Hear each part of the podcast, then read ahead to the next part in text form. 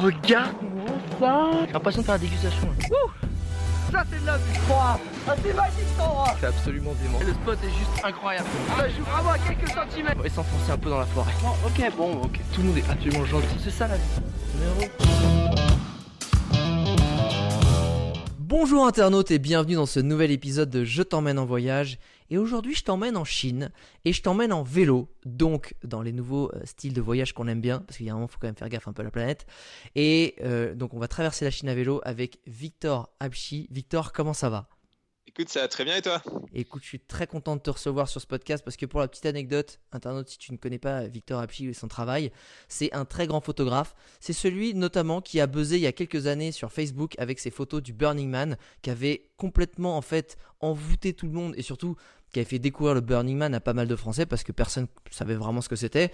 Et t'es un peu responsable, je pense aussi, de la foule de Français qui y allait derrière et de cette mode aussi de, de le photographier parce que c'est tellement photogénique. Mais Juste, c'est juste pour être sensibilisé euh, sur la personne qu'on a en face de nous. C'est pas n'importe quel créateur. D'ailleurs, en ce moment, il est en train de tout tuer sur TikTok avec aussi des storytelling, mais on va y revenir. En tout cas, là pour l'instant, on va attaquer sur ton voyage en Chine à vélo. J'aime bien commencer par une question toute simple. Pourquoi la Chine et pourquoi à vélo? Qu'est-ce qui a motivé cet ADN, ce concept de voyage-là en toi? Alors la Chine, c'est parce que j'avais passé pas mal de temps en Asie. Moi, j'avais vécu à Bangkok, j'avais fait un échange là-bas. Ouais. Et j'adorais la Chine. En fait, j'adorais Chinatown à Bangkok parce que c'était c'était excitant et en même temps, ça me faisait peur. Ah ouais Ce petit mélange. Ben ouais, Genre, je vais un finir dans un M, euh, tu sais, genre. euh, Non, pas exactement. En fait, la Chine, ça reste un pays qui est vachement moins accessible que l'Asie du Sud-Est parce qu'il faut faire un visa, parce que tu as la police, parce que c'est un État qui est quand même assez autoritaire. Et du coup, moi, j'avais ce truc de me dire, euh, c'est excitant et en même temps, il y a un... c'est pas forcément de l'appréhension, mais tu vois, une petite peur quelque part qui me disait, euh, je sais que si je vais là-bas, je vais pouvoir me dépasser. Ah.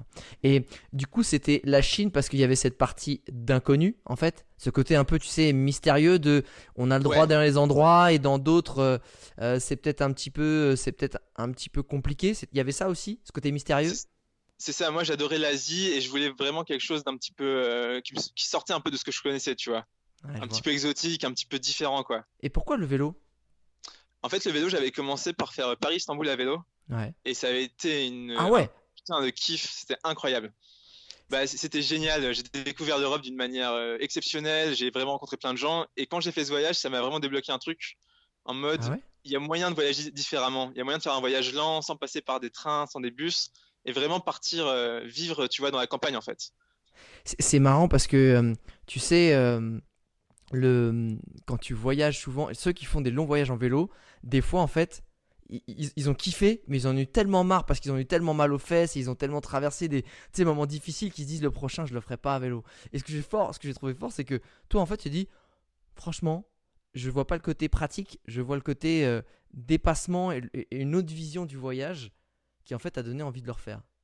Bah, en fait, je me suis aussi dit tous les jours si j'en ai marre, j'arrête. Donc j'avais pas d'obligation. Ouais. C'était vraiment pour moi, il faut que j'ai du plaisir au quotidien, sinon ça n'a Ouais. plus de sens. Je vois. Et le truc, c'est que moi, j'y connais rien en vélo et quand je suis parti en Europe, je, je savais pas changer une roue. Je me suis juste dit, c'est marrant, on va voir et, on passe. et, et quand je suis arrivé en Chine, j'avais pas de vélo, donc j'ai acheté un vélo à 20 balles, tu vois. Non, Et, euh, Un vélo à 20 balles. Ouais, ouais, ouais, un truc d'occasion. Ah, À la fin, les mecs, il était éclaté. C'était, euh, Ah, t'as fait... ah, c'est-à-dire que t'as gardé le même vélo tout le long? J'ai gardé jusqu'à Singapour et à Singapour, il était complètement détruit, donc j'en ai pris un autre. Alors justement, euh, on va arriver dans la partie pratique parce que ce que j'aime aussi, c'est qu'on in- on inspire des gens, qu'on leur donne des idées ou qu'on surtout peut-être qu'on déclenche une envie de faire quelque chose. Mais pour ça, il faut le rendre aussi très pragmatique pour qu'ils concrètement dans leur tête ils disent ok, je dois faire ça, ça et ça.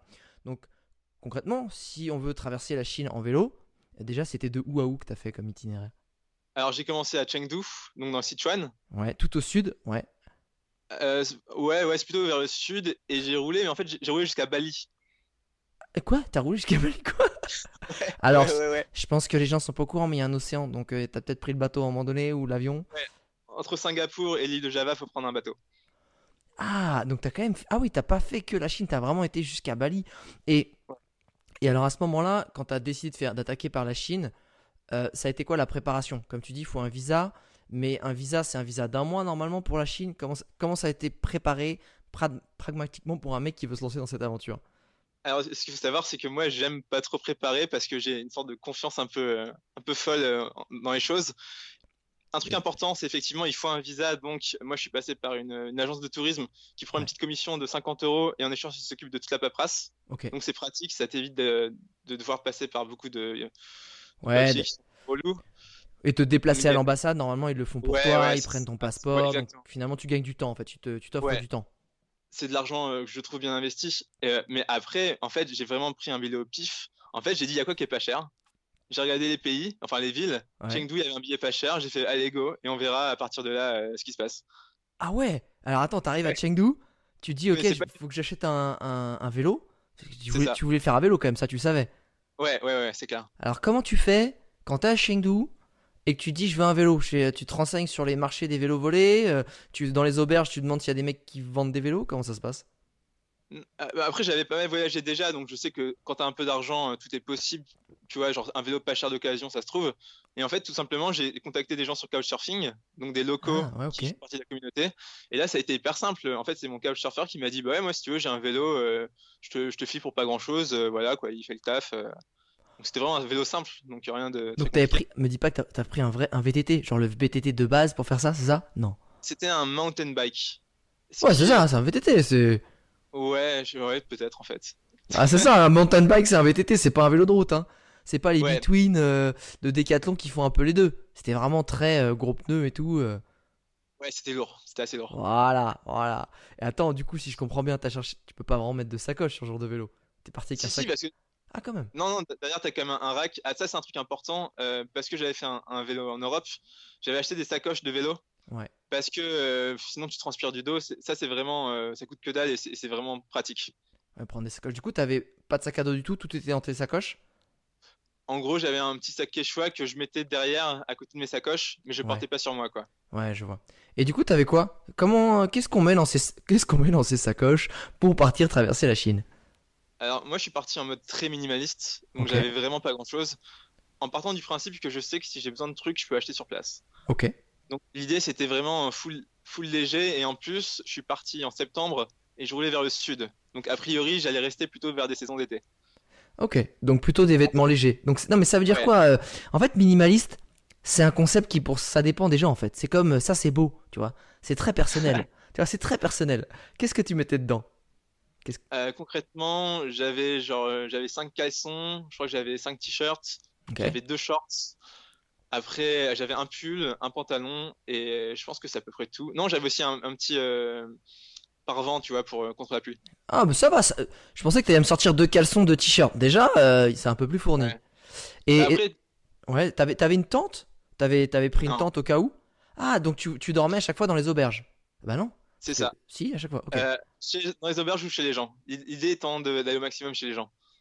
Ah, et putain, euh, ça veut dire qu'en Chine, tu t'es chauffé pour aller chez les gens. Avec. Ouais. T'avais un niveau de chinois qui était proche de ta préparation ou. Exactement. je Ok. Et du coup, t'avais acheté une. Est-ce que du coup, tu l'as joué comment? Tu l'as joué genre euh, signaux, Google Translate avec. euh, T'as acheté une puce locale? Comment c'est passé? Ça.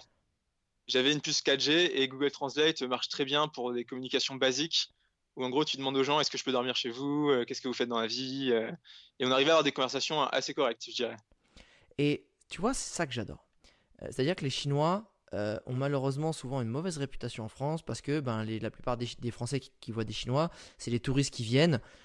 Ils viennent en, car. Ils viennent parce qu'en plus, ils sont en mode c'est nos trois jours de congé de l'année, donc vas-y, on se laisse un peu aller. Euh, et du coup, il n'y a pas forcément une bonne image. Et les gens qui sont allés en Chine savent que quand tu alpagues un Chinois ou une Chinoise dans la rue, ils sont absolument très gentils, courtois et super bienveillants. Euh, comment ça a été justement tes process pour arriver à te faire accueillir chez les gens en Chine? T'étais là, donc là je remets un peu en situation. Donc le mec est sur son VTT avec ses deux sacoches, t'es en plein Sichuan et ok, faut dormir quelque part. C'était quoi les process, les tactiques? Alors, euh, en fait, ce qui était marrant, c'est que dès que j'ai commencé à rouler vers le sud, donc en direction du Yunnan, euh, je suis vraiment passé par des zones où il n'y avait aucun touriste. Ça veut dire que dans beaucoup de villages, en fait, les gens me voyaient comme un alien. Un, un alien, moi, moi je dirais plutôt une star, tu vois, parce que Ah, des soirs, je, des soirs, je sortais et tu sais, je voyais les gens qui se retournaient dans mon passage, qui chuchotaient, genre, ah, t'as vu un Européen et tout, qui me prenaient en photo discrètement. Et euh, c'était vraiment un sentiment incroyable que j'ai vécu nulle part ailleurs. De, euh, D'être une star. mais, mais tu vois, en fait, c'est avec beaucoup de curiosité et de bienveillance. Bien donc c'est pas, pas énervant. C'est vraiment les gens sont extrêmement polis. Ça m'a un peu rappelé, euh, rappelé le Japon, tu vois, où il y a Ah. cette forme de, de politesse et de, de respect des distances. Et Donc, tu, tu vois, je trouve ça génial parce que euh, on l'a bien euh, cette notion, euh, comme tu dis, euh, de courtoisie, de, de bienveillance de la part des Japonais qui sont très connus pour ça et, et ils ont, et on sait pas pour rien. Mais les Chinois, du coup, n'ont pas cette réputation et pourtant, comme tu le dis, sur place, c'est très présent en fait. Ouais. Ap- après, ça dépend, je pense, beaucoup des villes et des villages. bien Et aussi des régions. Parce que vu que c'est très grand, ils ont tous des cultures un peu différentes, etc. Et ça me répond pas à ma question de tu descends vers le sud, t'es en vélo, comment tu fais pour dormir chez les gens? Parce que entre le moment où justement les gens. Parce que souvent, il y a de la curiosité. Mais la curiosité, des fois, c'est c'est intimidant en fait. Comment t'as fait pour euh, briser ça et à chaque fois peut-être trouver des façons de te, te faire héberger et de rentrer en contact avec les gens? Alors, franchement, c'était assez simple. Hmm. Déjà, les gens passaient leur temps à me, à me payer la bouffe, mais c'est un truc de ouf. Mais non. C'est-à-dire, il y, y a un soir où les gens voulaient tellement me payer de la bouffe que j'ai fait deux repas de suite. C'est bon ça. Mais en fait, Ouais. encore une fois, tu, tu, dis- tu donnes le résultat, mais tu ne dis pas comment ça se passait. Bah, en- en- vraiment, en, fait, c'est assez simple. Tu essaies de discuter aux gens. Tu... Souvent, c'est eux qui viennent te voir. Donc, déjà, il y a, il y a- ils brisent la glace. Tu leur poses un peu de questions. Et en, en fait, c'est assez fluide. Donc, euh, c'était vraiment pas un problème. Je dirais que le problème, en fait, c'est qu'il y avait des soirs où j'étais fatigué et du coup, j'avais juste envie d'être seul. Ouais, Mais encore un avantage, euh, en Chine, même dans le moindre village, ils ont tous des hôtels qui sont d'ailleurs exactement les mêmes. Donc c'est même déco, même design, etc., même prix. Et du coup, c'était hyper simple de trouver un endroit pour dormir. Et en général, c'était autour de 5 euros la nuit, donc euh, pas de problème, quoi. Ah, ça c'est bon à savoir. C'est-à-dire que euh, tous les hôtels sont autorisés. Tu vois, moi quand j'y avais été il y a, euh, il y a, il y a une dizaine d'années, tous les hôtels n'étaient pas autorisés à pouvoir recevoir aussi les étrangers et que c'était un peu compliqué pour eux, tu vois. Et, euh, et je pense que bah, maintenant, apparemment, tu me dis que en fait, il y a un Formule 1 euh, partout dans, dans chaque. Bah, c'est- ouais, c'est même pas des Formule 1 parce que c'est Non, mais c'est un modèle. Ah, ok, d'accord. Ouais, c'est ça, ouais. Et euh, alors, apparemment, c'est illégal encore quand j'y étais.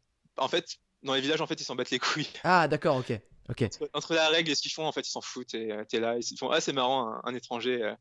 Par contre, petit, euh, petit disclaimer, ça m'est arrivé très, très, très souvent qu'ils m'acceptent. Et en fait, après, ils contactent la police parce qu'ils ont un peu peur. Et plein de fois, je me suis fait réveiller en milieu de la nuit par des flics qui voulaient savoir ce que je foutais en plein milieu de la Chine à vélo. Non. Et les mecs Si. déboulaient dans la chambre en ça, pleine ouais. nuit et tout. Oh putain. Moi, j'étais en slip et tout. Après, en fait, je me suis habitué, mais au début, c'est vrai que ça fait un peu bizarre. Donc en fait, Et, les mecs euh, te disent Viens, je prends ta thune, mais après, en gros, je te balance. Ouais, après, je peux comprendre parce que c'est un Bien truc, sûr. je pense que c'est un peu de la méfiance, donc ils avaient peur de faire un truc illégal. Mhm. Donc, par principe, ils appelaient les flics. Les flics, par principe, ils venaient. Et tu vois, tout le monde faisait des trucs par principe, en fait. Et, et- et du coup, comment tu te t'expliquais que tu étais en train de voyager et ils il, il te croyaient Parce que si t'es un espion, va f- Ouais. comment tu fais pour dire que t'es pas un espion? Bah, alors, au début, j'étais vraiment un ovni, donc j'ai passé pas mal d'heures au commissariat à expli- essayer d'expliquer ce que j'étais en train de faire. Ok. Euh, ce qui, ce qui m'a sauvé, c'est que je pense que j'avais l'air plutôt sympa et plutôt rigolo. J'ai remontré des photos, j'ai remontré mon travail de photographe. Ah, cool, ouais.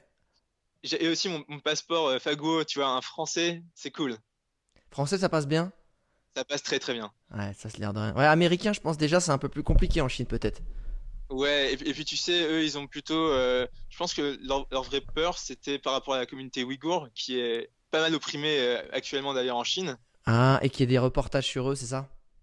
Ouais, voilà, ils se disent que je suis quelqu'un qui vient pour, euh, pour parler de ça, ou, euh, et aussi ils ont un peu peur des attentats. Il y a eu un attentat par des extrémistes qui n'ont aucun rapport avec la communauté, mais qui a eu lieu à Kunming, la capitale du, euh, du Yunnan, Ouais. et du coup ils sont un petit peu méfiants par rapport à ça. Mais dès que tu vois que t'es un mec euh, un peu un ovni, mais qui est vraiment bienveillant, euh, ils sont cool. Ouais, dès que tu montres que t'es un peu du père, en fait, euh, que t'es que t'es un peu à l'ouest et que t'es dans ton trip à vélo, il dit, oh, Ouais. laisse tomber, lui, là, il est- il est à l'ouest, laisse tomber, il fait son... Vas-y, va pédaler. C'est ça, en fait, si je suis bizarre mais inoffensif, ils s'en foutent. Ok, donc c'est- bon à savoir comme critère pour, euh, pour passer dans les mailles de la police. C'est un peu bizarre, un peu, un peu perché dans ton, dans ton délire, et tu connais pas trop où t'es, tu fais un peu le mec perdu, tu fais pas trop le mec déterminé, et potentiellement il t'embête pas plus qu'une heure dans la nuit. C'est ça. Après, tu vois, ça restait des policiers assez mignons, tu vois, parce qu'ils Ah, ouais. étaient autoritaires, mais en même temps, ils voulaient pas trop me déranger, ils avaient un peu peur. Ah, sais, C'était archi timide, ils voulaient pas me parler en anglais parce qu'ils parlaient pas trop, tu vois. Et du coup, quand je- des fois j'allais dans les commissariats et tout le monde était en mode non, toi tu vas lui parler, non, toi tu vas lui parler, tu vois, c'était Ouais, vraiment. genre, euh, vas-y, genre, qui c'est qui se, dé- qui se dévoue pour aller parler de trois mots anglais avec le, le ouais, ça. Du coup, je me sentais pas en danger, je me sentais pas menacé en fait. Bien sûr, ouais. Donc pour moi, c'était un peu un jeu. Et il y a aussi un truc, c'est que vu que je faisais quand même une ligne direction du sud, je pense qu'en fait, il se passait l'info au commissariat. Tu vois, Ah c'était à peu près 80 Ah, genre- km par Il y a un mec qui arrive, bon, Ouais. on va le réveiller, quoi. On va l'emmerder un peu, faut rigoler un peu. Non, au contraire, c'est plutôt, il y a un mec chelou qui va arriver, t'inquiète pas, on l'a vu, c'est un Français, a priori ça va Ah, bien. et tu veux dire que de plus en plus, hein, au fur et à mesure du chemin, finalement, c'était de... Ouais. on te laissait de plus en plus tranquille. Ça. Ah, ok. Ah, bah finalement, Mais ok, donc super positif. Super positif. ouais, ouais. Et, et que c'est pas grand chose vraiment de se faire arrêter un peu par les flics par rapport à, à tout le bonheur, tout- toutes les rencontres et tout cet émerveillement que j'ai eu euh, au quotidien. euh. Ouais, Moi, je ce genre de trip, quoi. Mais tu vois, c'est ça qui est intéressant. Et je reviens vraiment sur le côté euh, euh, factuel, pragmatique. Il y a des gens qui, qui disent Ok, euh, t'es dans la rue, t'es avec ton vélo, t'as tapé la conversation avec un mec qui t'a, ok, payé un peu à manger. Mais comment tu passes le pas de. Il y a un mec que t'as rencontré qui, voilà, qui est curieux, qui, qui vient te voir et que il t'invite à aller chez lui. Comment ça se passe en fait dans les faits? Euh, souvent, ça prend un peu de temps. Tu discutes un peu, tu Ouais. comprends ce qu'ils font dans la vie, t'expliques d'où tu viens et ce que tu fais. Et en fait, tu crées une forme d'intimité qui fait que la personne elle se sent suffisamment connectée à toi pour t'offrir quelque chose de plus qu'un simple repas. Ça veut dire que c'était toujours les gens qui te proposaient ou c'était toi aussi qui demandais peut-être par hasard si c'était possible? Un peu Euh, alors souvent, ouais, souvent on me proposait, mais des, des fois, une fois c'était marrant. En fait, je pensais que j'étais dans un hôtel. Et la personne, elle, elle dit oui tellement rapidement que je me suis dit bah c'est un hôtel. Et en fait, pas du tout. C'était des, des gens quoi. Ah ouais, c'est le mec qui te dit ouais, tu peux, ouais, bien sûr, vas-y, tu peux te mettre là, Ouais. vas-y, tu prends la chambre, euh, allez dispo. euh. C'est exactement ça. Et au bout d'un moment, j'ai réalisé qu'en fait, j'étais vraiment chez des gens et que c'était pas un hôtel quoi. Ah ouais. Est-ce que, est-ce qu'il y a, euh, est-ce que t'as fait des erreurs dans ce voyage? J'aime bien aussi, euh, tu sais, de se dire, parce que là, on a le côté genre tout va bien, tout est fluide. Est-ce qu'il y a des erreurs que t'as fait qui t'ont finalement appris des belles leçons Euh, alors j'ai fait une erreur qui était un peu stupide, c'est que j'ai laissé mon, euh, mon passeport dans la poche extérieure de mon sac Quechua, ce qui fait que mon passeport était complètement déglingué Ah, et j'ai eu peur de ne pas pouvoir avoir un visa à cause de ça. Ah ouais, c'est-à-dire que tu t'es même pas fait faucher, mais que, parce que souvent quand la poche extérieure, c'est un peu le, mec euh, de province qui vient sur Paris et qui met son téléphone dans la poche arrière du sac à dos. Évitez les mecs hein, si vous venez sur Paris, et même dans n'importe quelle grande ville. Mais effectivement, ouais, il a raison Victor, quand un, un passeport, c'est con, c'est encore papier, on se demande pourquoi c'est encore papier, parce que de toute façon bientôt ils vont nous foutre une puce dans la peau, on on n'est pas loin. Mais du coup, en attendant euh, un futur proche qui va bientôt arriver, euh, très futuriste, mais euh, si c'est du papier, si le papier n'est pas en bon état, ou qu'il y a une feuille, juste une feuille qui est déchirée de ton passeport, ils peuvent te dire tu rentres en France. Donc mettez ça bien dans un sac de congélation, souvent, si vous n'avez pas des drive-by un peu techniques, si vous n'êtes pas des randonneurs, sac de congélation étanche, euh, pour être tranquille, parce que tu as eu du bol, effectivement. hein. Ça, a été, euh, ça, peut, ça peut vraiment être problématique. Et est-ce qu'il y a d'autres erreurs que, qui t'ont appris, pour le coup, peut-être des leçons hein, peut-être un peu plus humaines? Où tu t'es dit là, je sais pas, j'ai j'étais je sais pas j'étais trop loin ou j'ai fait telle erreur ou j'aurais pas dû aller dans tel endroit j'en sais rien. Ou pas hein, je suis pas là pour euh, que ton aventure soit un drame. Bah après une autre erreur que j'ai fait, c'est parfois j'ai un peu trop roulé, donc j'étais un peu fatigué et du Ah. coup je- de cette fatigue en fait j'envoyais quelque chose de plus négatif aux gens. Ah parce que yes. j'étais plus blasé je- et, et du coup de, de là en fait vraiment je me suis rendu compte que tu crées ton environnement. Ah, C'est-à-dire c'est que si t'es fatigué et, et que tu envoies une énergie très négative, les gens te, te renvoient un petit peu la même chose. Et du coup, tu te crées dans un, tu te mets dans un, dans un cercle vicieux qui fait que plus rien ne va, quoi. Parce que putain, ils vont être chiants. Du coup, ils sont chiants. Ils te voient chiants, donc ils sont encore plus chiants. Et c'est un truc assez, assez compliqué des fois. et du coup non mais ce qui est beau c'est que tu es en train de dire que l'inverse est vrai en fait Exactement. C'est ça qui est mer- merveilleux. Si tu commences à être marrant, euh, souriant, curieux, ouvert et, et tolérant, je pense que vraiment, moi, j'étais dans un mood de, de bisounours, faut le dire, tu vois. Mais j'étais vraiment dans, dans le monde où, enfin, tu vois, dans tout ce voyage, j'ai pas eu un souci. Ça, c'est bon à savoir. Donc, tu vois, c'est pareil, tu vois, c'est euh, on a peur de la Chine parce que bah effectivement leur euh, le gouvernement euh, il fait un peu peur, ils font des trucs pas très légaux, ils font des trucs un peu flippants. Évidemment, avec les étrangers, c'est plutôt la curiosité, c'est plutôt genre bon, on contrôle que tu fais pas n'importe quoi, mais finalement on te laisse tranquille. Et, c'est un pays qui est, vraiment à découvrir parce que euh, la plupart des gens le découvrent en train, donc grande ville, et qu'en vélo, ça doit être fou. Qu'est-ce que qu'est-ce que t'as vu quand même? Euh, Tu vois, viens, viens, les gens, ils sont là, ils ont les écouteurs, mais s'ils mettaient un casque de réalité virtuelle sur les yeux, qu'est-ce qu'ils verraient? Qu'est-ce que t'as traversé comme décor? Fais-nous rêver. Bah, j'ai traversé des, régions montagneuses euh, incroyables où tu étais vraiment au-dessus des nuages, où tu étais à 1700 mètres d'altitude et t'avais t'avais plus d'habitation, t'avais que la nature et t'avais ces, je sais pas, c'était vraiment surréel quoi. Je me sentais euh, dans un autre univers. Tu vois, j'étais quand même au milieu de la Chine, tout seul à parcourir des kilomètres, sans aucun étranger, des fois sans sans personne en fait. Tu vois, juste euh, la beauté de la nature et le calme et, et la paix quoi. Et, y et à part les, t'as fait parce que t'es parti euh, du Sichuan, mais c'était donc Ouais. ouais, du coup toute la Chine du Sud, c'est quand même assez montagneux. C'était quoi C'était Hyper montagneux. ah du coup t'as dû douiller quand même, ça veut dire. Ouais, de fou. Franchement, euh, physiquement, la Chine, c'était vraiment dur. Jusque, jusqu'au Laos, ça a été dur physiquement parce que tu avais des montées à 15%, des, des trucs Ah. vraiment avec la sacoche. euh, c'était chaud, quoi. Ouais, ouais. Euh, Rassure-moi, tu, tu descendais des fois, tu, ou tu vraiment t'as fait que à vélo en mode boulinette. pédaler au max, mais en fait, il y a des jours, j'en pouvais plus, donc j'étais là à pousser mon vélo. Mais ce qui était bien, c'est que j'avais des objectifs. Tu vois, je, roulais vers le sud et je savais que dans trois jours, j'avais un couchsurfer ou dans, je tombais dans une ville, donc j'avais toujours la motivation d'avancer. Ah, et, mais alors comment ça se passe? C'est-à-dire que tu disais que des fois tu étais perdu en pleine montagne, mais est-ce que des fois tu croisais pas des villages? Comment tu faisais un pour te loger et pour manger si t'avais pas de tente et de réchaud et tout ça? Euh, alors j'étais perdu, disons que j'étais dans un endroit où il y avait personne, mais c'était des routes. Tu sais, en montagne, en fait, t'as pas 10 000 routes. Ouais, Donc, euh, t- t'avances tout droit. Et a priori, t'avances tout droit vers le sud, donc ça passe. Euh, en fait, la Chine, il y a beaucoup de nature, mais c'est aussi assez peuplé. Ouais. Et du coup, je dirais que des, t'as des villages tous les 15 km Ok. max. Ok. Donc, euh, Donc tu te fais un kiff de deux heures perdu, mais potentiellement au bout de deux heures t'es. euh, ouais. Après, après j'ai eu des douilles où je me dis, ouais, j'ai roulé un peu, j'arrive, il fait nuit, je suis au milieu de nulle part. Et comme ça, ça m'est arrivé de dormir dans une, une gare de. C'était quoi? C'était une gare de, de bus de camion où genre j'ai dormi tu sais, sur les banquettes. Ouais, ouais. Et genre, je me réveille en plein milieu dans, dans un petit euh, sac de couchage et il y a des gens qui me prennent en photo, tu vois. et là, là, je me dis, mais qu'est-ce que je suis en train de faire de ma vie, quoi? Qu'est-ce que je fous là? euh, C'était. euh, J'ai eu quelques douilles comme ça quand même. Est-ce que justement, tu vois, c'est. Je pense que ce genre de voyage à vélo, ça, ça te pousse vraiment dans tes retranchements parce que, un, tu peux être très seul, et deux, ça te pousse dans tes limites physiques, surtout quand tu t'engages dans ce genre d'aventure physique auquel tu n'es pas habitué. Tu vois, un cycliste, ok, mais là, tu étais vraiment genre, tu sais quoi, je prends un vélo, puis je vais monter une montagne. Euh, comment ça se passe psychologiquement? T'as as vécu quoi comme. Comme tu Ouais. vois, différentes, euh, différents moments, peut-être bons ou durs ou compliqués. Enfin, tu vois, j'imagine qu'il y a des différentes phases. Ça, c'est hyper intéressant. Alors, déjà, par rapport à la solitude, euh, c'est marrant parce que j'en parlais à un couchsurfer polonais qui habitait dans une ville de Chine où il me disait Tu vas voir, en fait, quand tu vas quitter la Chine, c'est là où tu vas te sentir seul.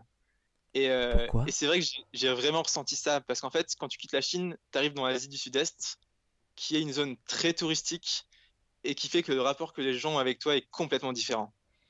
Ah. Et du coup, finalement, la solitude, tu l'as pas eu en Chine? Non, en, en Chine, je me sentais très bien entouré et malgré la difficulté parfois de communiquer, en fait, tu avais tellement un rapport avec les gens qui était sincère et qui était beau, qui faisait que au quotidien, j'étais vraiment comblé là-dessus. Je me sentais pas seul. Au contraire, des fois, comme je t'ai dit, j'étais plutôt en mode euh, Ouais, c'est moi tranquille euh, chez ma life, quoi. Ouais, ouais. Donc vraiment, la solitude, j'ai pas trop ressenti euh, en Chine, un peu plus en Asie du Sud-Est. Mais du coup, j'ai un peu changé mon, mon trip par rapport à ça. Parce que tu voulais juste. En fait, tu venais de sortir d'un pays où tu avais un rapport euh, ultra euh, humain et dénué un peu de, de relations commerciales. Tu vois, c'est un peu ça. Et tu arrives dans une région qui est où l'étranger est vu un peu plus comme euh, bah voilà une- un potentiel manne euh, financière. Et du coup, t'avais ouais, t'avais un peu plus ce genre d'échange. Qu'est-ce qui s'est passé? Du coup, t'as as dévié des routes principales, t'as été dans les campagnes, qu'est-ce que t'as fait? Ouais, c'est ce que j'ai fait au max. En fait, je me suis dit, bah, faut que je sorte. J'ai regardé les zones touristiques en Thaïlande, par exemple, parce qu'à Thaïlande, c'est quand même assez touristique. Ouais. Et je me suis dit, bah, je vais éviter au max ces zones parce que finalement, c'est là où, euh, c'est là où, où, euh, les, gens sont pas forcément moins sympas, mais c'est aussi qu'ils sont plus habitués aux touristes. Donc, ils ont moins d'intérêt à venir te voir, à, à échanger avec toi. Et c'est aussi des cultures qui sont un peu différentes. Mais, mais ce qui est marrant, c'est du coup, après Singapour, donc en retournant à Java, donc en Indonésie, j'ai retrouvé ce sentiment de- d'intérêt, de, curiosité pour les touristes. Parce que Java, c'est pas très, euh, c'est pas très touristique. Et en fait, dès que j'ai pris le bateau pour aller à Bali, alors là, exactement la même chose. Plus d'intérêt, plus trop de rapports humains intéressants. euh, donc euh, vraiment, ouais, en fait, ça, ça dépend des zones, quoi. C'est quoi que. ce, ce voyage, finalement, il t'a, il t'a, il t'en a tiré quoi? Il t'a appris quoi, en fait? Parce que j'imagine qu'il y a un voyage comme ça, où t'es, il a duré combien de temps au total? 9 mois. Eh ouais, 9 mois, c'est, tu t'immerges, là, t'es dans, le- enfin, je veux dire, tu vis dehors, t'es, t'es- tu vis le truc H24, et avec les hauts et les bas, il, il t'a apporté quoi, ce voyage, pour toi? Bah, moi, il m'a apporté pas mal de choses, hein, c'est sûr. Je dirais que la, la chose la principale, c'est que je reviens de ce voyage avec énormément d'optimisme euh, en la nature humaine. Ah, Ça, c'est un truc. euh, j'ai rencontré des gens tellement incroyables partout, tout le temps, que finalement, ça t'impacte assez profondément. Et à un moment, tu dis, ouais, il y a quand même des gens qui font des belles choses. Les, les gens sont quand même curieux, ouverts et profondément euh, bienveillants, je dirais, tu vois. Donc, euh, ça, c'est vraiment ce que je retiens. Et puis, ça a aussi complètement changé mon image des Chinois, parce que, comme beaucoup de gens, j'avais une image où je me disais que les Chinois étaient, euh, je sais pas, euh, arrogants ou euh, sales, ou plein de, plein de, plein de clichés. ouais. Et, et finalement, non, c'est des, en tout cas dans les régions où j'étais, c'est des gens incroyables et, et vraiment, ça va, je sais pas, j'étais très touché par, euh, par, Et- par ouais. certaines- Ah bah je, je, je partage 100% ce que tu dis. C'est marrant ce que tu dis en fait sur le, ta vision de l'humain. Tu vois, moi j'étais parti euh, avant mon tour du monde. J'avais, je, pour moi j'avais la conviction intime que l'homme était fondamentalement mauvais, mais qu'il y avait des gens bien, tu vois. Et parce que voilà, tu vis en ville, que tu vis, t'es baigné dans le capitalisme, donc le, le rapport euh, très conflictuel de compétition, de d'argent au quotidien, tu vois, t'as as, grandi là-dedans. Et, et tu passes un an à tu- comme tu dis, être avec d'autres rapports, d'autres cultures, d'autres humains qui n'ont pas le même quotidien. Et là, tu te dis, ah ouais, en fait, je me suis trompé. L'homme est fondamentalement bon, et il y a des mauvais, et souvent, c'est la société qui le rend mauvais, c'est pas qu'il l'est. Donc, plus t'es, et plus tu es isolé, moins il y a de gens, moins il y a de concentration, moins finalement la société a une emprise sur ces gens-là, plus les gens, ils sont eux-mêmes, c'est-à-dire simples, curieux, euh, avenants, euh, gentils, authentiques. Et c'est ça qu'il faut comprendre, c'est et d'où l'intérêt de faire aussi euh, du tourisme, du slow travel, du, tourisme euh, conscient, où on va essayer d'avoir un impact euh, faible sur ce qu'on sur, sur, sur fait. Donc euh, quand un- finalement quand tu vas dans les petits hôtels locaux, tu dépenses local. Quand tu es en vélo, ben tu pollues pas beaucoup. Et c'est ça aussi où tu, finalement tu vas en retirer le plus. Mais là, tu nous as parlé du regard extérieur que tu as eu, que ce soit sur les Chinois, que ce soit sur l'humain. Qu'est-ce que toi, profondément, ça t'a apporté? Est-ce que ça a changé quelque chose en toi? Est-ce qu'il y, y a des choses que peut-être tu t'es aperçu que ça avait développé ou réduit Je sais pas. Bah, je pense que j'ai aussi euh, appris qu'en fait, euh, je pouvais vraiment apprécier le quotidien sans trop d'argent, avec des choses simples. Ah, Et, et que ouais, moi ce que, ce que j'aimais, c'est être connecté aux gens, mais que finalement, euh, toutes les considérations matérielles, finalement, n'avaient pas trop d'importance pour moi, à mon âge, à cet instant de ma vie, pour me sentir heureux. ça, c'est. T'avais quel âge au moment de ce voyage? J'avais 26 ou 27. 27? Ouais, c'est comme moi. C'est un bon âge pour, euh, pour te changer un peu le mindset, partir longtemps. euh, je pense à un point de ta vie, t'es un peu avant la trentaine, t'as fait déjà quelques trucs, t'as besoin de te prouver des choses, t'as besoin de voir la vie différemment. Ah, c'est un bon âge. On peut le faire avant, hein, mais euh, c'est pas mal. Ouais, je sais, je sais pas, je pense qu'on est tous différents et qu'on est, on arrive tous à, à des étapes de nos vies où on a besoin ou envie de faire des choses. Donc, euh, je pense qu'il y a des gens qui peuvent faire à 20 ou à, ou à 50. C'est ça qui est super aussi, c'est qu'il faut pas se mettre des, des barrières par rapport à, à son âge. Et, et pourquoi, tu sais, je reviens à- tout à la base, à l'ADN de, de, de ce voyage. Qu'est-ce qui t'avait donné envie de partir et de faire un, un break, ou pas un break, mais cette aventure de 9 mois? Parce qu'à la base, t'es photographe. Euh, Qu'est-ce qui t'a amené en fait sur cette aventure de dire, bah, je sais pas, peut-être que t'avais euh, peut-être des contrats ou t'avais une vie de photographe ou professionnel à Bangkok ou en Asie Qu'est-ce qui t'a dit, vas-y là, j'ai besoin de souffler, j'ai besoin de prendre ce temps-là pour, pour moi? Bah, en fait, c'est assez marrant parce que du coup, je vivais à Paris et j'étais, en coloc avec des super potes. Ouais. Et euh, contrairement à, des fois des discours qu'on peut entendre, moi, j'a- j'adorais ma vie et, et je kiffais bien. Tu vois, genre vraiment, j'étais bien à Paris. Mais justement, c'est ça où je me suis dit, en fait, euh, je me souviens que j'avais un pote qui, est, qui est venu chez moi et en fait, il était venu à, à crémaillère et il est revenu deux ans plus tard dans une soirée. Et ce jour-là, il m'a dit, putain, mec, c'est ouf, il n'y a rien qu'à changer ici. Ah Est-ce que t'as frappé ça? Et, et là, je me suis dit, putain, mais t'as raison, euh, ouais, ça fait deux ans que je kiffe, mais que j'ai pas forcément l'impression d'évoluer, que je reste dans ma zone de confort finalement. Et là, je me dis, ouais, et après, tu vois, je, je réfléchissais, je disais, tiens, j'ai fait quoi ce mois-ci? Et je me disais, putain, euh, il y a un mois qui est passé, il y a, que je suis pas trop capable de, de me souvenir ce que j'avais fait, tu vois. Donc euh, là, je me suis dit, merde, c'est quand même con, je suis encore jeune, j'ai de l'énergie, j'ai j'ai envie de, de voir des nouvelles choses. Donc euh, le confort a aussi cette, ce danger de, de t'y complaire et de faire que finalement tu n'avances pas et t'évolues pas. Je pense que c'est important dans la vie d'essayer de jamais cesser d'apprendre. Et, et justement, c'est à ce moment-là que tu as eu ce clic de se dire Putain, faut que je bouge, faut que je fasse, faut que je déclenche quelque chose? Qu'est-ce qui s'est passé? Exactement. Et là, je me suis dit, je suis allé sur euh, Flight euh, Comparator, machin. J'ai regardé, ok, billet pas cher pour la Chine. Tac, j'ai pris. Comme ça, je me suis dit, j'ai pas le choix. Et là, ok, comment on va, comment on va en Chine? Ah, c'est bon. Ah, tu t'es dit. Et tu t'es. En fait, parce qu'à ce moment-là, t'avais- t'étais euh, photographe freelance aussi. Donc t'avais pas un emploi. T'étais pas, t'avais pas d'emploi euh, en CDI, si? Non, non, j'étais freelance, donc je bossais pour des marques à droite à gauche, je vendais des tirages, etc. Donc, Donc en fait, tu t'es dit, euh, bah en fait, ça dépend que de moi. Et t'as pas eu peur, tu sais? Euh, Il y a aussi ce. Quand t'es photographe, surtout sur Paris, il faut se faire son réseau et que quand on part, bah finalement, on perd les contrats et les clients qui ont l'habitude de bosser avec toi, ils bossent plus avec toi. T'as pas eu peur de, se, de, de perdre ton carrière d'adresse, un peu, tu sais, comme les freelances? Moi, je en fait, je me suis vraiment dit que ce que ça pouvait m'apporter avait plus de valeur que ce ce que ça pouvait me coûter, sachant Ah, que c'est c'est toujours un choix de calcul. C'est sûr. hein. Et, et alors, alors, du coup, est-ce que ça t'a rapporté plus? C'est passé Ah, quoi oui. après professionnellement? Mais alors là, sans hésitation, si c'était à refaire, je, je referais dix fois. Ah Genre, ouais? euh, Ah ouais, ouais, c'est c'est sûr. Et puis en fait, je me suis aussi dit, en gros, si j'ai un gros client pour une grosse pub, parce que je fais aussi de la réal vidéo, Ouais. bah en fait, je lui dis, ok, je rentre en France, tu vois, y a pas de souci. Ouais, je en- tu, tu factures et terminé quoi. Ouais, ou même pas, tu vois, tu mets ça dans le budget, y a, y a pas de souci. Donc en fait, j'avais cette flexibilité de me dire, j'arrête le voyage quand je veux. Et en fait, quand je suis parti, je me suis pas dit, je pars pour 9 mois. hein. Je me suis dit, je pars, on va voir, peut-être. euh, Trois semaines, un mois. Ah. J'ai un collègue, qui- mon collègue qui m'a dit, je pense que tu tiendras pas plus de 3 semaines. Oh le bâtard Un gros Ouais, soutien la en coloc. chose. On garde ta chambre, de Euh, toute façon, t'es de retour dans 3 semaines. C'est ça? Ouais, un peu ça, ouais, mais bon. Pas, pas, pas malveillant, mais c'était. Attends, mais ça veut dire que quand t'es parti, t'avais pas rendu ta chambre? Non, mais putain, alors ça, c'est une histoire. Est-ce que tu veux qu'on parle de ça? Ah bah, moi j'aimerais bien. Moi j'aimerais bien. Ok. Alors, en gros, la maison dans laquelle je vivais, c'était une maison euh, un peu en travaux que le propriétaire m'a filé gratuitement. Dans Paname? À La Garenne-Colombe, c'est banlieue proche. Ok, ouais, ok, ok. Et en gros, c'est, j'avais mis une annonce sur Facebook pour trouver un appart parce que j'étais en galère comme tous les freelances. Et en gros, c'est un gars qui kiffait mes photos. Je crois qu'il m'avait découvert avec le Burning Man justement. Ouais. Et, et quand il a vu l'annonce, il m'a dit, euh, écoute, euh, j'ai des clés. Vas-y, passe, je te montre. Ah ouais.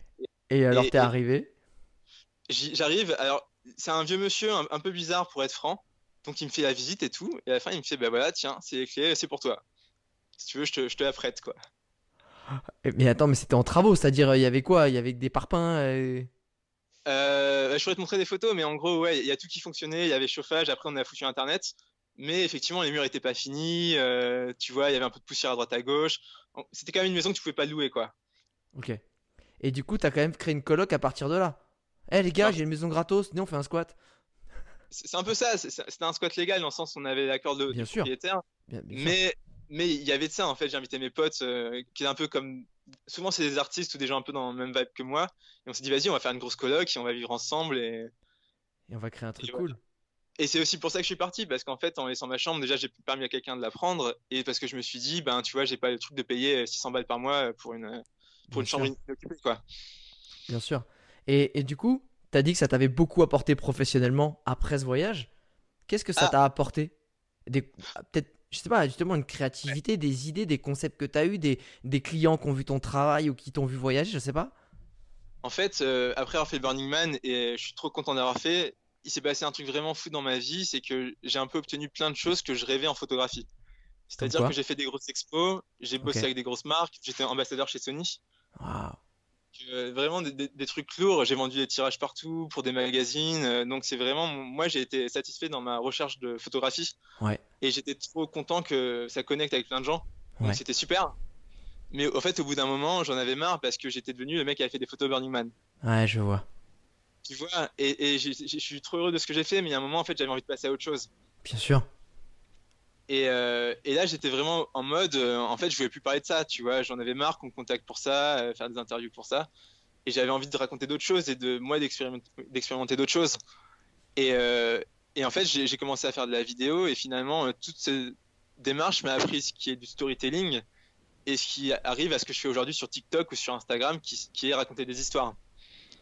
Et, justement, ce, ce qui est intéressant, c'est que t'es parti de la photo qui t'a qui t'a fait un peu basculer ta vie euh, d'artiste et de freelance, qui t'a fait obtenir euh, bah, tout simplement un peu le rêve que t'avais en tête, tu vois, à travers cette, euh, ce shooting que tu as vécu là-bas, à travers cette expérience que tu as retranscrit en photo. Et finalement, aujourd'hui, tu dis que tu as gagné. Parce que, tu sais, quand je te dis. donc là, les gens, ils te disent Attends, le mec, il shoot pour des grandes marques, il a tout ce qu'il veut, en plus, il est renommé, machin. Et il dit qu'en se barrant et en étant sur TikTok, il a gagné. Je comprends pas. Et tu vois, il faut que tu expliques aux gens. Ouais, ben en fait, moi, ma, ma démarche, ça a toujours plutôt été essayer de faire des choses qui me plaisent, où je suis sincère dans, dans mon propos et où j'essaye de créer des choses et peut-être un peu d'innover. En fait, mon, but, ça n'a jamais été d'être un photographe reconnu. J'ai aimé la photo parce qu'à une, période de ma vie, c'était un support qui arrivait à, qui me permettait d'exprimer ce que je ressentais et où je trouvais une. En fait, c'était un outil pour moi, c'était rien d'autre qu'un outil. Et en fait, le, au moment où j'avais plus envie de m'exprimer à travers ce- cet outil, j'étais dans un truc un peu frustrant où les gens ils venaient me voir pour une mauvaise raison. Du coup, euh, j'étais pas satisfait de ce que je faisais, eux ils étaient pas satisfaits. Et en fait, je, m'étais créé une image qui n'était plus moi en fait. Ah, intéressant. Et, et je me sentais pas mal en décalage entre moi ce que j'avais envie de faire et ce que les gens attendaient de moi. Et t'avais envie de faire quoi? Et les gens att- attendaient quoi? Euh, bah alors ça aussi c'est compliqué. Des fois tu sais pas trop ce que tu veux faire. Moi il y a des époques de ma vie où j'étais paumé, tu vois. Et, Ouais. c- et c'est compliqué quand, quand t'as pas forcément, enfin entre guillemets réussi dans un domaine et où tu dis aux gens en fait euh, j'ai envie de faire d'autres choses. Et moi à l'époque je voulais faire de la cuisine, donc je suis allé, je Ah faire de la plonge dans des restaurants. Ouais ouais parce que je voulais apprendre, tu vois. Énorme. en- faire de la plonge et j'étais pas payé. Et les gens ils, ils avaient trop mal à comprendre. Qu'est-ce que tu fous toi qui as fait des expos, toi qui as, qui a vendu des tirages à, à travers le monde? Qu'est-ce que tu vas foutre dans À la plonge d'un un- resto? Ouais, et, et vraiment, j'étais trop heureux parce qu'en fait, j'apprenais, je découvrais des nouvelles choses et, et c'est important. Et encore une fois, euh, moi, j'ai plus besoin que ça que de confort ou de d'argent. Donc euh, finalement, euh, C'est ah, c'est quoi qui ouais, c'est c'est quoi qui drive ta vie si tu le résumes en une phrase? Moi, ce que j'aime, c'est, je dirais, c'est vraiment les humains, c'est mes connexions humaines. J'aime trop rencontrer des gens et me sentir connecté avec des gens. Donc c'est vraiment les gens qui, euh, qui ont de l'importance dans ma vie. Putain, c'est bon ça.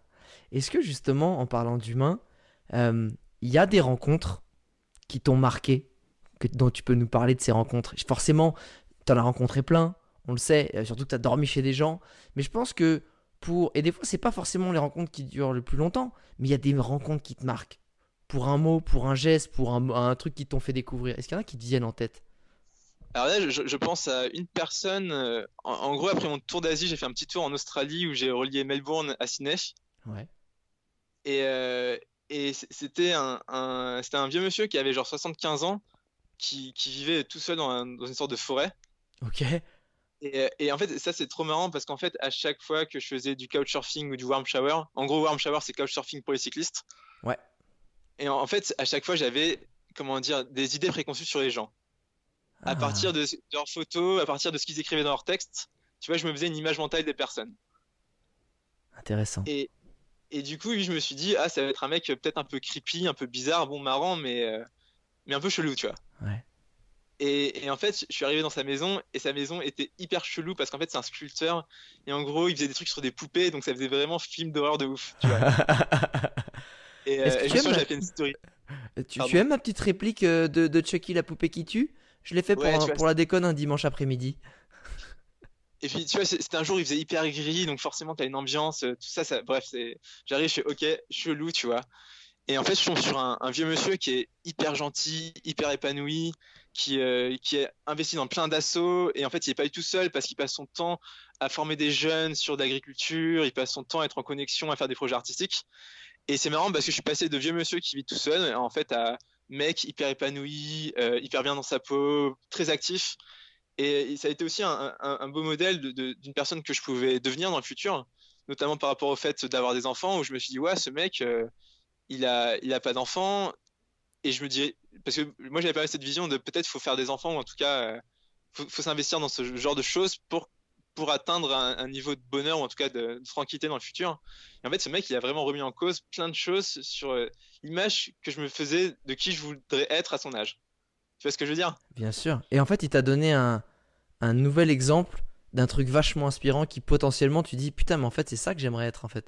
Et c'est Ouais, et surtout que j'imagine que le décalage a dû être encore plus violent ou, ou en tout cas la claque été émotionnelle dû être plus violente parce qu'à la base tu- il partait de encore plus bas que qu'un truc qui pouvait être inspirant quoi.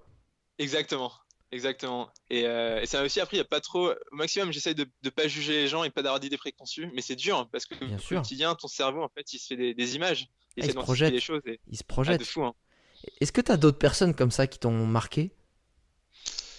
Euh, en fait, c'est c'est compliqué parce que je pense qu'il y en a plein, mais euh, Bien sûr. Une fois il y avait un prêtre, c'était marrant, j'étais, euh, bah, je pense à ça parce que c'était aussi en Australie. Alors tu loin. peux la raconter si t'étais pas petit, sinon ça va être compliqué. Bah, bah, justement, c'est par rapport à ça parce que moi j'ai une image assez négative, je dirais, de la religion généralement parce que je pense que ça apporte pas mal de choses. C'est source de beaucoup de conflits. Ouais. Et, et typiquement, ce mec, en fait, c'était vraiment un mec euh, qui m'a fait changer mon, mon regard de- vis-à-vis de ça parce que c'était un mec hyper cool, hyper ouvert et qui était trop sympa et qui m'a invité et, et on a vraiment passé un bon moment.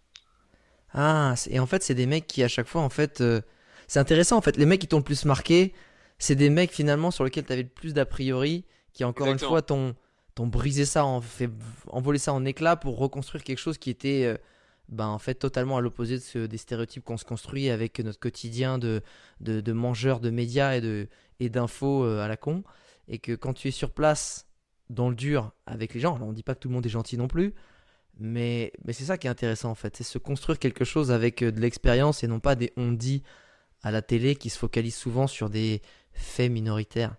Euh, J'aime bien ça. Et aujourd'hui, tu vois, pour revenir sur ton côté euh, créatif, et j'aime bien cette aventure TikTok parce qu'en plus, c'est vraiment putain le, réseau social qui, qui devient absorbant et à la fois marrant et à la fois. les mecs te, te sucent le cerveau tellement ils, ils sont forts dans l'algorithme. Tu, vois, tu, tu veux y passer deux minutes, il reste deux heures. Euh, Qu'est-ce qui en fait, parce que évidemment tu partages des histoires de voyage, quand tu crées ces, ces vidéos-là, enfin d'histoires de voyage, des histoires que tu vis au quotidien, parce que tu en as fait à Paris qu'on cartonnait aussi, c'est quoi que tu as envie de transmettre en fait? Bah, en fait, moi j'ai commencé TikTok parce que j'avais ce truc où j'avais plein de rush du voyage en Chine Ouais. et cette frustration de me dire putain, j'ai plein de rush, j'ai trop d'histoires à raconter et je sais pas comment le faire. Et euh, au début, j'avais pensé faire une vidéo YouTube, mais en même temps, tu vois, c'était format vertical. Parce qu'en gros, j'avais fait des stories sur Insta, et du coup, j'avais tout ce format. Et je voulais pas faire une vidéo longue où je raconte ma life, tu vois. Je voulais faire du format court, impactant. Et quand j'ai vu TikTok arriver, je me suis dit, putain, mais c'est ça qu'il faut que je fasse. Il faut que je fasse du format court où je raconte des petites anecdotes qui vont plonger les gens dans ce que j'ai pu vivre. En plus, avec les images, je trouve que ça, ça marche trop bien. Et du coup, en fait, j'ai fait une vidéo, elle a fait genre euh, 5 millions de vues, un truc de fou. C'était ta là, me première. C'est là, ouais, fait, c'est ça, ouais. c'est là où TikTok, ils sont très forts les mecs, parce que quand tu regardes, bon la tienne a clairement explosé le game, mais la plupart des gens qui postent leur premier TikTok, qui est à peu près euh, fait pas non plus avec les genoux, ils ont des très gros scores. Ce qui fait que ça crée, euh, j'ai remarqué, ça c'est juste une réflexion que je me suis faite, ça fait un peu comme les gagnants du loto. Les gagnants du loto, souvent ils continuent de jouer parce qu'ils veulent retrouver, ou les gagnants qui ont gagné au casino, ils veulent retrouver la sensation de, la gagne. Et il y en a plein en fait qui, bah, ils se font avoir pas de TikTok, enfin pas avoir, mais ils tombent dans le truc genre putain j'ai fait tout ça. Et euh, ils continuent de produire, du coup ça crée des utilisateurs actifs sur TikTok parce qu'ils veulent retrouver ce moment où ils ont fait plein de vues qui les a fait kiffer. Sauf que toi, Ouais. euh, toi t'es pas tombé dans Monsieur Tout le Monde, t'as fait 5, euh, 5 millions de vues, donc euh, je crois qu'en une nuit t'as fait 1 million, t'as pris 100 000 en une nuit d'abonnés, terminé bonsoir, donc vraiment terminé bonsoir, et bah, du coup t'as continué. Sauf que vu que t'as un, un style particulier, les gens ils, ils ont continué à te suivre. Euh, Alors après, pour, pour être franc, moi j'ai vécu ce que beaucoup de gens ont vécu. C'est au début une mise en avant parce que TikTok veut que tu restes et que tu crées. Ouais. Et je vais pas te mentir, c'est stimulant parce que quand tu crées, Ah bah t'es ouais. content d'avoir des gens qui, qui, qui t'entendent et qui, qui réagissent. Après, comme beaucoup de créateurs, en fait, ça, ça a rebaissé d'un coup. Tu vois, ça fait un gros down. Ouais. Mais moi, c'était pas très grave parce que j'avais encore plein d'histoires à raconter. Et franchement, même s'il y avait 1000 personnes qui voyaient, moi, ces histoires, j'avais trop envie de les partager. Et, et tu vois, en plus, je les ai en mémoire encore bien. Donc, j'avais envie de les, écrire. Tu vois, comme un- Exactement. Et je pense que tu mets le doigt sur euh, la quintessence de la création en fait. C'est tu crées parce que ça te fait kiffer et que en fait t'es tellement content et bon dans le fait de créer parce qu'à force de le faire et de kiffer, bah souvent tu deviens bon. C'est un peu ça hein, quand tu fais quelque chose avec bonheur, tu deviens bon parce que bah tu, tu comptes pas les heures et que de toute façon tu kiffes. Et ben c'est en devenant dans cet état-là que t'attires les gens et que au final ben en fait même si t'en fous des gens t'en auras plein qui vont te suivre parce que en fait t'étais dans ton tunnel de création de kiff et de partage et que et comme tu dis il y a 1000 je suis content il y a un million bon bah je prends aussi tu vois. Et tant mieux ça fait encore plus plaisir. Et, et c'est pour ça Ouais. allez jeter un oeil à, à ces vidéos. C'est quoi ton petit ID euh, TikTok pour ceux qui Alors, nous écoutent Vito, point vidéo. Vito vidéo ça c'est pas mal. Ça se Et- retient facilement Ce que tu dis, c'est hyper intéressant parce que je crois très fort. ah bah je dis plein de trucs d'intéressant attention moi excuse-moi vas-y T'inquiète. Non, mais- non, mais en vrai, je crois très fort euh, à la nécessité du plaisir dans le processus de création, pas dans le résultat. Je pense que les gens, tu sais, ils se, pour faire un peu de philosophie, mais je trouve que c'est un point super important. On est dans une société en fait qui valorise énormément le résultat. Tu sais, le euh, gagner un trophée, un titre, euh, avoir euh, une voiture, une maison, gagner un million parce que tu es entrepreneur, c'est un truc de malade. Peu importe en fait. Et le problème, c'est que tu es tellement dans la valorisation du but que les gens en fait sont prêts entre guillemets à souffrir des années pour pouvoir avoir ce résultat qui peut-être n'arrivera jamais. Et même s'il arrive, tu te retrouves quand même comme un con à dire que tu as niqué, je sais pas, un an ou deux ans de ta life pour une minute de bonheur, une journée, un mois, parce que final, ce, rush de kiff, d'obtention d'un résultat, il est très éphémère. Alors que, au contraire, comme tu dis très très bien, quand tu es dans le plaisir de créer et de faire, ben en fait tous les jours c'est un grand kiff. Et que même si au final ton résultat, il n'a pas euh, le, résultat escompté justement, et ben tu auras un jour de down ou quelques jours de down, mais tout le long, tu as pris du plaisir. Tu vas dire, ah, ça va être comme ça, je vais être comme. Et tu t'es projeté. Et, au final, le ratio temps-bonheur est beaucoup plus intéressant de se projeter sur le, processus de création. Et ça peut être n'importe quoi. Hein. Ça peut être euh, construire sa maison, ça peut être, euh, je sais pas, retaper une voiture. On s'en fout, en fait. Et, c'est ça, en fait. Et, tu mets le doigt dessus. C'est pour ça que tu vas tuer le game sur TikTok aussi. Parce qu'il faut que. Et c'est pas facile parce que de garder cet état d'esprit-là quand tu te prends aussi dans l'engrenage de vue. Mais je pense que tu. Attention, allez-y les mecs. Je le vends bien, mais je te jure, il, il est kiffant. Il fait des petites histoires, ça te fait tête. Ah, ok, j'ai kiffé. J'ai ma petite histoire du jour, tu vois. Non, non, non, tu vas voir. La petite histoire sur le burger aussi, elle est, je trouve ça trop cool. Enfin, c'est touchant. C'est. Bref, j'en dis pas. Mec, ça, c'est. Le, burger, je sais pas si tu veux qu'on en parle, mais moi je suis trop content de cette histoire quoi. Bah, dit comme ça, ça va être compliqué de pas en parler. Hein. J'avoue, le, pire mec, tu sais. Genre, ah, on en parle pas. Ah, j'ai une super histoire, je sais pas si tu veux en parler. Bah, non, non, évidemment. Euh, en fait, ça, c'est un burger, c'est une pote qui m'en avait parlé. Et, j'y vais. Et, Paris. Incroyable. Pour, la, pour la petite histoire, c'est à Paris, voilà. Paname, le burger à 2,70€, pain maison, sauce maison, pâtis maison, les frites elles sont maison, c'est incroyable, tu vois. C'est en fait, c'est légende urbaine. Ouais, je connais un. Enfin, arrête avec ton burger à 2,70, on sait qu'il n'existe pas. Eh bah si. Et, et, et, du coup, moi je suis là-bas. Au début, en fait, je voulais pas y aller parce que je me dis, c'est pas cher, il y a une douille, tu vois. Et du coup, j'y vais, c'est excellent. Et du coup, je dis au chef, vas-y mec, je reviens, euh, tu me racontes ton histoire, je trouve ça trop, trop incroyable. Pourquoi tu fais des burgers si, si bas? La raison, c'est que le gars, c'est un passionné, il a fait genre un master de philo, il s'est dit, vas-y, je fais des burgers sans business model, tu vois. Ah ouais, et, euh, et au début, il galérait de ouf parce qu'effectivement, il n'y avait pas du tout de stratégie commerciale, tu vois. Et, et, mais un gars trop bien et son produit trop bon. Et, moi, j'étais avec des potes, on s'est dit, mais putain, mais mec, il faut que ton, faut que ton resto fonctionne. Et en fait, de base, moi, j'avais contacté un influenceur qui s'appelle Florian Honner. Ouais. Je sais pas si tu connais. C'est bah, un mec qui est food quand même, non? Ouais, c'est ça. Et je lui avais dit, mec, fais une histoire, fais un, vlog sur ce resto parce que ce resto est incroyable. Euh, ce mec mérite d'être euh, d'être connu. Et lui m'a dit, euh, ouais, je sais pas, j'ai fait beaucoup de burgers et tout. pas forcément, j'y penserais, mais tu vois, c'était pas son focus. Et, c'est là où je me suis dit, parce qu'en fait, moi sur TikTok à l'époque, je faisais vraiment que du voyage, tu vois, je n'avais pas commencé à faire de la food. Et je m'étais dit, bah Nick, en fait, c'est une histoire qui est trop intéressante. Euh, tu vois, quand j'ai lancé la vidéo, je me suis peut-être dit, les gens, ils vont pas comprendre, qu'est-ce que je parle de burger d'un coup? Et en fait, pas du tout, les gens, ils ont, ils ont connecté de fou. Et, euh, bien, sûr que ça me fait plaisir parce que ma création a été reconnue, mais vraiment, le fait que ce mec ait, tu vois, le succès qu'il mérite enfin, ça me, ça me comble de joie. Tu vois, si je peux utiliser mon influence pour aider des gens qui le méritent, bah, je suis euh, le mec le plus comblé du monde. Et parce que du coup, on n'a pas dit le résultat de ce, de ce petit post, hein, tout simplement, qui a fait 3 millions de vues quand même sur TikTok en une semaine? 10 jours? Moi, Allez. moins. ah, voilà, bah ok, très bien. En moins. 3 jours, un truc comme ça. 3 ouais, jours. C'est-à-dire que tu imagines, tu as une publicité de 3 millions. Alors, euh, quand on sait la, la, propension, en fait, le pourcentage des Parisiens, ce que les Parisiens représentent sur les réseaux sociaux, c'est certainement 80% de ton audience. En gros, tu as 2 millions de Parisiens qui ont dû faire la queue derrière pour dire putain, on va on va aller se déglinguer un burger super bon à 2,70. Et eh ben mon pote, je pense que là tu peux aller manger à vie gratuitement chez lui. je, pense que ça lui posera pas de problème. Bah tu sais à ce prix-là, euh, ça va. Le seul problème, et, mais j'essaie de le motiver, c'est qu'il fait pas encore de burger VG, tu vois. Aïe aïe aïe. Il faut... Ça ah ça va venir, ça va venir. Il y a des trucs super sympas avec des haricots, des petites, les petites patates douces. Il y a des trucs bien, hein, franchement, à faire. mais en fait, tu vois, c'est tellement un perfectionniste qui me dit, mais j'attends de faire vraiment le steak parfait avant de mettre à la carte. Mais je vais, je pousser, tu vois. S'il si, peut m'offrir quelque chose, je pense que ça sera un beau cadeau, ça. Si tu nous écoutes, euh, Burger VG, c'est la tendance et c'est tout ce qu'on attend. Hein, réduire un peu l'impact écologique aussi. Euh, Victor, j'aime bien terminer ce, podcast par euh, trois petites questions traditionnelles. Voilà. La première, c'est écoute, t'es à Paname, justement, t'as as mangé ce magnifique burger, toi t'es repu, tes, tes potes ils se regardent, fait bon, ouais, on va prendre un petit coup. Ok, ça prend une tournée, ça prend deux trois tournées, sauf que vous étiez à un bar PMU parce que c'était à côté d'un bar PMU et ça part en venez on prend des jeux à gratter. Chacun prend des jeux à gratter et toi ton jeu à gratter il y a 10 000 balles dessus. Qu'est-ce que tu fais aujourd'hui avec 10 000 balles concernant tous ces projets que tu as en tête de voyage et de, et de création? Ouais, ouais.